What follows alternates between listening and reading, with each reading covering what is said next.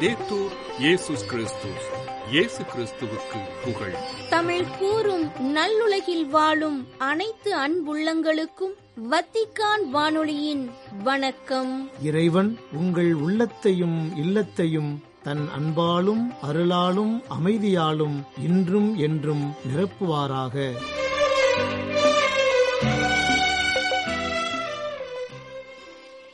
அன்பு நேயர்களே, வத்திக்கான் வானொலி இன்று உங்களுக்கு வழங்க இருப்பவை தடம் தந்த தகைமை மற்றும் பல்சுவை.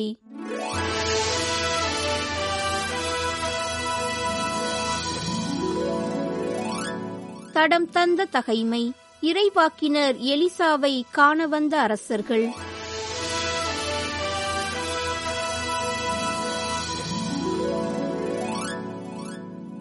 மோவாபிய மன்னன் மேசா ஏராளமான ஆட்டு மந்தைகளை வளர்த்து வந்தான். அவன் இஸ்ரேல் அரசனுக்கு ஆண்டுக்கு 100,000 செம்மறிகளையும் 100,000 ஆட்டுக்கிடாய்களின் கம்பளி ரோமத்தையும் கப்பமாக கொடுத்து வந்தான். ஆனால் ஆகாபு இறந்த பின் மோவாபிய மன்னன் இஸ்ரேல் அரசனுக்கு எதிராக கிளர்ச்சி செய்தான். எனவே அரசன் யோராம் உடனே இஸ்ரேலர் அனைவரையும் சமாரியாவில் ஒன்று திரட்டினான். அவ்வாறு அவன் செல்கையில், மோவாபிய மன்னன் எனக்கு எதிராய் கிளர்ச்சி செய்கிறான், எனவே மோவாபுக்கு எதிராய் போரிட என்னோடு வருவீராய் என்று கேட்குமாறு யூதாவின் அரசன் யோசபாத்திடம் ஆள் அனுப்பினான். அவன் மறுமொழியாக, வருகிறேன், உம்மை போலவே நானும் தயார், உம் மக்களைப் போலவே என் மக்களும், உம் குதிரைகளைப் போலவே என் குதிரைகளும் என்றான். பின்பு அவன், எவ்வழியே சென்று நாம் தாக்கலாம் என்று கேட்டான். அதற்கு அவன், ஏதோம் பாலைநில வழியாக போவோம் என்று பதிலளித்தான்.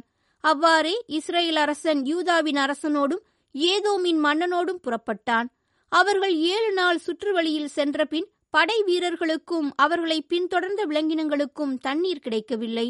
அப்பொழுது இஸ்ரேலின் அரசன், அந்தோ, அரசர்களாகிய நம் மூவரையும் ஆண்டவர் இங்கே கூட்டி வந்தது மோவாபியர் கையில் ஒப்புவிக்கவா என்றான். அப்பொழுது யோசபாத்து, ஆண்டவரின் விருப்பத்தை தெரிவிக்கக்கூடிய இறைவாக்கினர் யாரும் இங்கு இல்லையா என்று கேட்டான். இஸ்ரேல் அரசனின் பணியாளன் ஒருவன், சாபாட்டின் மகன் எலிசா இங்கே இருக்கிறார், அவர் எலியா கைகளை கழுவும் போது தண்ணீர் ஊற்றி வந்தவர் என்றான். யோசபாத்து, ஆம், ஆண்டவரின் வாக்கு அவரிடம் உள்ளது என்றான். இஸ்ரேலின் அரசன், யோசபாத்து, ஏதோமின் மன்னன் ஆகிய மூவரும் எலிசாவிடம் சென்றனர். பல் சுவை, இன்னல் போக்கும் இயேசுவின் காயங்கள். இயேசுவை உமதைந்து காயம் வேதனை என் மனதிலே, பாதகன் எனக்காய் பாடுகளை ஏற்றீரே சிலுவைதனில், பாதகன் எனக்காய் பாடுகளை ஏற்றீரே சிலுவைதனில். அவரோ நம் குற்றங்களுக்காக காயமடைந்தார், நம் தீச்செயல்களுக்காக நொறுக்கப்பட்டார், நமக்கு நிறை வாழ்வை அளிக்க அவர் தண்டிக்கப்பட்டார், அவர் தம் காயங்களால் நாம் குணமடைகின்றோம் என்ற எசாயா இறைவாக்கினரின் வார்த்தைகளுக்கேற்ப இயேசுவின் காயங்கள் நமக்கு நலமளிக்கின்றன. சிலுவை மரண தண்டனை விதிக்கப்பட்ட இயேசுவின் உடம்பில் ஏராளமான காயங்கள் ஏற்பட்டன. அக்காயங்களினால் ஏராளமான தழும்புகளும் அவர் உடம்பில் ஏற்பட்டன. தவக்காலத்தின் 2ஆம் வாரத்தில் இருக்கும் நாம் இயேசுவின் உடலில் உள்ள காயங்கள் எத்தனை, அவை எவ்வாறு ஏற்பட்டன, அவை நம் வாழ்விற்கு தரக்கூடிய செய்தி என்ன என்பது பற்றி இன்றைய நம் பல் சுவையில் காணலாம். உருகுதே என் நெஞ்சமே, குரிசை நோக்கி பார்க்கின்றேன் நான். உருகுதே என் நெஞ்சமே, குரிசை நோக்கி பார்க்கின்றேன் நான். குரிசை நோக்கி பார்க்கின்றேன் நான், குரிசை நோக்கி பார்க்கின்றேன் நான். மாசற்ற இயேசுவை எப்படியாவது விடுதலை செய்ய வேண்டுமென்று பிலாத்து எவ்வளவோ முயற்சித்தான். ஆனால் பலன் ஏதுமில்லை. கொலைவெறி கொண்ட யூதர்கள் கயவனும் கல்வனுமான பரபாவை விடுதலை செய்ய வேண்டும், இயேசுவை சிலுவைச் சாவிற்கு கையளிக்க வேண்டும் என துடித்தனர். பிலாத்து, இயேசுவின் இரத்தப்பலியில் எனக்கு பங்கில்லை, நீங்களே பார்த்து கொள்ளுங்கள் என்று கூறி தன் கைகளை கழுவிய பின்னரும் யூத மக்கள் அனைவரும், இவனுடைய இரத்தப்பழி எங்கள் மேலும் எங்கள் பிள்ளைகள் மேலும் விழட்டும் என்று பதில் கூறினர். எனவே பிலாத்து இயேசுவை கசையால் அடித்து சிலுவையில் அறையுமாறு படை வீரர்களிடம் ஒப்புவித்தான். கசை அல்லது வாரினால் அடித்தல் எனப்படுவது ஏதோ ஒரு சாதாரண சாட்டையாலோ தோளினாலான கச்சையினாலோ அடிப்பதல்ல. மாறாக அது அதைவிட கொடுமையானது. ரோமை படை வீரர்கள் மரண தண்டனை விதிக்கப்பட்டவர்களுக்கு கொடுக்கும் தண்டனைகள் மிகவும் ஆபத்தானதாக கொடியதாக இருக்கும். 12 தோள்வார்கள் ஒன்றாக இணைக்கப்பட்டு ஒரு மரத்தால் ஆன கைப்பிடியுடன் சேர்க்கப்பட்டிருக்கும். ஒவ்வொரு தோள்வாரின் முனை இரண்டாக பிரிக்கப்பட்டு இருபுறமும் எலும்பு அல்லது உலோகத்தால் செய்யப்பட்ட கூர்மையான வளைந்த நிலையிலிருக்கும் துண்டுகள் இணைக்கப்பட்டிருக்கும். இத்தகைய வாரினால் அடிக்கும் போது கடுமையான வலியும், பல நேரங்களில் வளைந்த தண்டுகள் உடம்பின் சதைகளில் பட்டு அதனை பீத்து எடுத்து விடுவதும் இயல்பாய் நடைபெறும். குற்றம் சுமத்தப்பட்டவர் ஒரு மரத்திலே ஆடையின்றி கட்டி வைக்கப்படுவார். பின் இந்த கொடூரமான வாரினால் வெறுமையான முதுகிலும் இடுப்பிலும் படை வீரர்கள் அடிப்பார்கள். சில சமயங்களில் முகத்திலும் வயிற்றுப் பகுதிகளிலும் அடிப்பார்கள். ஒவ்வொரு அடியின் போதும் சதையானது பல இடங்களில் பீக்கப்பட்டு உடலிலிருந்து பீய்ந்து கீழே விழும்.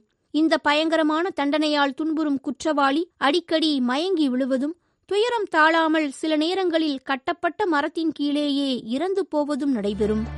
மானிடர்க்காக தன்னுயிரை மாய்க்க வந்த எந்த தேவன் நீரே, உம்மை நீ எல்லா புழுத நிலம் போல் வாரினால் எனக்காக அடிக்கப்பட்டீ.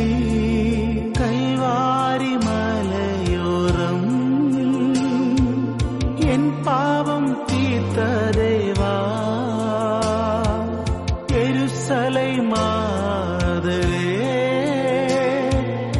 எங்கி நீ புலம்பாயோ, உங்கிரத்தம் எனக்காகவே நெஞ்சமே அஞ்சிடாதே.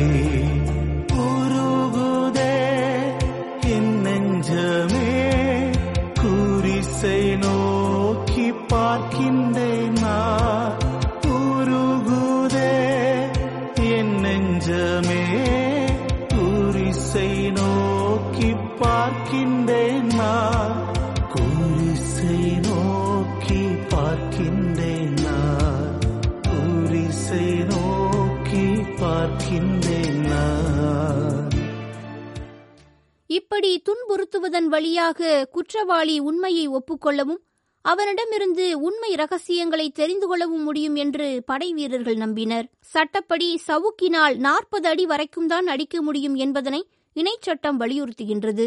யூதர்கள் இப்படி அடிக்கும் போது 30 அடியிலேயே நிறுத்திவிடுவார்கள். இயேசுவை அடிக்க உபயோகித்த சவுக்கிலே 12 தோள்வார்கள் இருந்திருந்தால், அதோடு அவரை 39 முறை அடித்திருந்தால் 468 சதை வெட்டுக்கள் அவர் உடம்பிலே உருவாகியிருக்க வேண்டும். ஒரு சில அடிகள் ஒரே இடத்திலேயே விழுந்திருந்தால் ஒவ்வொரு முறையும் ஆழத்திலிருந்து அவரின் சதைகள் கிழிக்கப்பட்டிருக்கும். அவருடைய மனித தோற்றம் உருக்குலைந்து மனித சாயல் இழந்து மானிடரின் உருவமற்று இருந்தார் இயேசு. உழவன் உழுத படைசால்கள் போன்று அவரது முதுகில் காயங்கள் ஏற்பட்டன. இயேசுவை அடித்ததினால் அவருடைய உடல் முழுவதும் ஏறத்தாழ 5480 காயங்கள் ஏற்பட்டிருந்ததாகவும், முதுகில் மட்டும் ஏறத்தாழ 150 ஆழமான தழும்புகள் உண்டானதாகவும் வரலாறு கூறுகின்றது. எலும்பு துண்டுகளையும் இரும்பு குண்டுகளையும் இரும்பினால் ஆன கொக்கிகளையும் கொண்டு பின்னப்பட்டிருந்த சவுக்கினால் இயேசுவை அடித்தனர். அந்த அடிகளினால் இயேசுவின் உடலில் உள்ள சதைகளெல்லாம் பீந்து ஆங்காங்கே தொங்கியது. அந்நிலைமையிலும் விரைவாய் சிலுவையை தூக்கிக் கொண்டு நடக்க வேண்டுமென்று கட்டாயப்படுத்தப்பட்டார். சவுக்குகளினாலும் ஈட்டிகளாலும் தாக்கப்பட்டார் இயேசு. யூதருடைய தண்டனை கணக்குப்படி 40 அடிகளும் ரோமருடைய கணக்குப்படி 80 அடிகளும் அடித்தார்கள். பிலாத்துவின் உத்தரவு காரணமாக ரோம கணக்குப்படி அந்த கொடூரமான சவுக்கினால் 80 அடிகள் அடிக்கப்பட்டிருக்க வேண்டும் என சில வரலாறுகள் கூறுகின்றன. யூதர்கள் சில சமயங்களில் 40 அடிகள் அடிக்கும் தண்டனையை உத்தரவாக பெற்று 39 அடிகள் அடித்துவிட்டு நிறுத்தி சற்று ஓய்வெடுப்பார்கள். திரும்ப அடிக்கும் போது மீண்டும் 1, 2 என்று தொடக்கத்திலிருந்து எண்ண துவங்குவார்களாம்.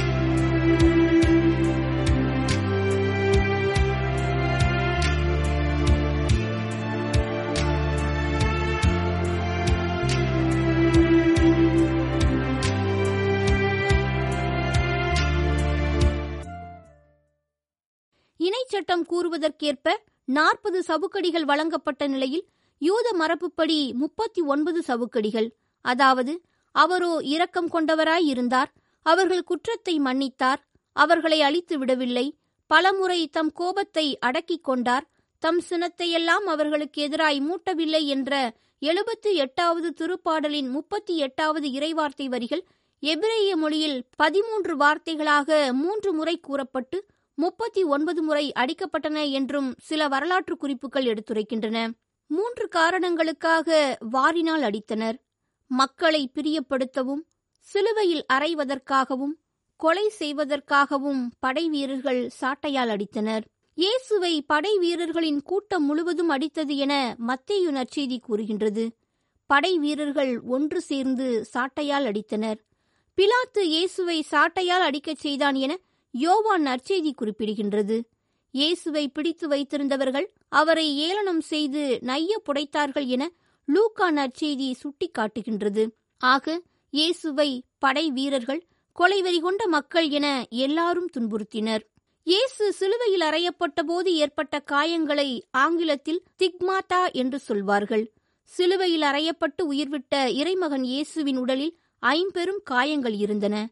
கைகள் 2லும் ஆணியினால் ஏற்பட்ட காயங்கள், கால்கள் 2லும் ஆணியினால் ஏற்பட்ட காயங்கள், விழாவில் ஈட்டிக் காயம் போன்றவையே அந்த 5 காயங்கள். இந்த 5 காயங்களும் மனிதருடைய உடலில் அதிசயமாக தோன்றுவதைத்தான் ஸ்டிக்மாட்டா அல்லது 5 பெரும் காயங்கள் என அழைப்பார்கள். சிலருக்கு தலையில் முள்முடி காயங்களும் ஏற்படுவதுண்டு, சிலருக்கு உடலெங்கும் கசையடி காயங்களும் தோன்றுவதுண்டு. கத்தோலிக்க திரு அவையில் இத்தகைய மனிதர்களின் வரலாறுகள் ஏராளம் உண்டு. இவர்களில் சிலர் புனிதர்கள் எனும் நிலையை அடைந்திருக்கிறார்கள். என் உடலில் உள்ள தழும்புகள் நான் இயேசுவுக்கு அடிமை என்பதற்கு அடையாளம் எனும் தூய பவுலடியாரின் வார்த்தைகள் அவருக்கும் 5 பெரும் காயங்கள் இருந்தன என்பதன் அடையாளம் என்கின்றனர் பலர். சிலர் இந்த 5 பெரும் காயங்கள் உடலில் வேண்டும் என்றும் இயேசுவின் பாடுகளை தானும் அனுபவிக்க வேண்டுமென்றும் ஜெபித்து இதனை பெற்றுக்கொள்வதுண்டு. சிலருக்கு அவர்கள் கேட்காமலேயே காயங்கள் கிடைப்பதுண்டு. இக்காயங்களினால் சிலருக்கு அதிகமான வலி இருக்கும், சிலருக்கு இரத்தம் வழிந்து கொண்டே இருக்கும், சிலருக்கு அக்காயங்களிலிருந்து வழியும் இரத்தம் நறுமண வாசனையாய் வெளிவரும். இப்படி பல வகைகள் உண்டு. இறைவன் மீது கொள்ளும் அதீத அன்பினாலும் ஆழமான விசுவாசத்தினாலும் அவர் பெற்ற வழியை தாங்க வேண்டும் எனும் அன்பினாலும் மட்டுமே வரும் என்று பிரபல இறையியலாளர் இவான் லீச் கூறுகிறார். வரலாற்றில் பல புனிதர்கள் இந்த காயங்களை தங்களின் உடலில் வாங்கியிருக்கின்றனர். இயேசு கிறிஸ்து உயிர்த்த பின் தன் சீடர்களுக்கு முதல் முறையாக தோன்றிய போது குழப்பத்தில் இருந்த தன் சீடர்களுக்கு இத்தழும்புகளை காண்பித்தார். இத்தழும்புகளோடு கூடிய வேதனையை பல கத்தோலிக்க புனிதர்கள் கொண்டிருந்தனர். இன்னும் சிலர் இயேசுவின் இக்காய வரங்களோடு வாழ்ந்தும் கொண்டிருக்கின்றனர். இவர்களில் மிகவும் பிரபலமானவர் புனித பிரான்சிஸ் அசிசி. இவர் இயேசு கிறிஸ்துவை போலவே எல்லா காயங்களையும் கொண்டிருந்தார். சில நாட்களில் தலையில் கூட முள் கிரீடத்தால் ஏற்பட்ட காயம் இவருக்கு ஏற்பட்டதுண்டு. சில நாட்களில் 2 தோள்களிலும் சிலுவை சுமந்ததால் ஏற்பட்ட காயங்களையும் வலிகளையும் பெற்றதுண்டு. 1224 ஆண்டு புனித பிரான்சிஸ் அசிசியார் லே வெர்மா மலைக்கு இயேசுவை போல 40 நாள் நோன்பிருக்க சென்றார். அப்போது 6 சிறகுகள் உடைய வானதூதர் அவருக்கு தோன்றினார். அந்த வானதூதர் சிலுவையில் அறையப்பட்டது போல காட்சியளித்தார். அசிசியார் தாழ்ச்சியுடன் அவர் முன் நின்றார். உள்ளுக்குள் ஏதேதோ உணர்வுகள் எழுந்தன. வானதூதர் அவரை விட்டு சென்ற பின் இவருடைய கைகளில் ஆணித்தழும்புகள், கால்களில் ஆணித்தழும்புகள், விழாவில் ஈட்டித்தழும்பு, கைகளில் ஆணிகள் இருப்பது போன்ற காட்சி. அவர் மகிழ்ச்சியுடன் அதை ஏற்றுக்கொண்டார். அதன் பின் 2 ஆண்டுகளில் அவர் இறந்தார். அவர் இறந்த பின் அந்த தழும்புகள் அப்படியே இருந்தன. இந்த 5 பெரும் காயங்கள் பெற்ற மனிதர்களின் பட்டியலில் தொடக்க காலங்களில் வருபவர் இவர். துன்பம் கலந்தே பாய்ந்தோடும் காட்சியை கண்டு கொண்டே ஆகோரமான நோவு சாவிலும் ஆத்துமா வாஞ்சிக்கும் தாகம் கண்டே கல்வாரி நீட்டினிலே எரிந்த பாடுகளோ யுவன்பை நான் என்றும் என்னாலும் நினைத்திடவே என் ஆத்துமா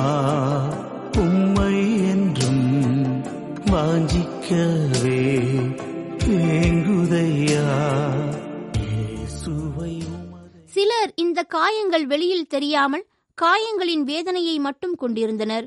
சியன்னாவின் புனித கேத்தரின் இயேசுவின் காயங்களை வெளிப்படையாக பிறர் பார்க்கும்படியாக பெற்றிருந்தார். ஆனால் அவை மறைந்து போகும்படி இயேசு கிறிஸ்துவிடம் ஜெபிக்க அவை மறைந்து போயின. ஆனால் அக்காயங்களினால் ஏற்பட்ட வேதனையை அவர் அனுபவித்து வந்துள்ளார். கைகள் அல்லது மணிக்கட்டுகள், கால்கள், தலையில் முட்களின் கிரீடத்தால் ஏற்படும் காயங்கள், கசையடியில் சாட்டையால் முதுகில் ஏற்பட்ட காயங்கள் என ஏராளமானோர் இயேசுவின் காய வரங்களை பெற்றுள்ளனர். 20ஆம் நூற்றாண்டில் வாழ்ந்த பாதிரி பியோ இந்த காயங்களை தன் வாழ்நாளெல்லாம் கொண்டிருந்தார். இவருடைய கை கால்களில் ரத்தம் தொடர்ந்து கசிந்து கொண்டே இருந்துள்ளது. இவரது விழாவில் இருந்து தினமும் 1 கிண்ணம் அளவு ரத்தம் கசிந்துள்ளது. இயேசுவின் பாடுகளை குறிக்கும் காயங்கள் 13ஆம் நூற்றாண்டில்தான் தொடங்கியுள்ளது. இதுவரை 330 பேருக்கு இந்த இயேசுவின் சிலுவை மரணத்திற்கான பாடுகளின் தழும்புகள் தோன்றியுள்ளன. அவர்களில் 62 பேர் புனிதர்கள். இதில் பெரும்பாலும் பெண்கள் என்பது குறிப்பிடத்தக்கது.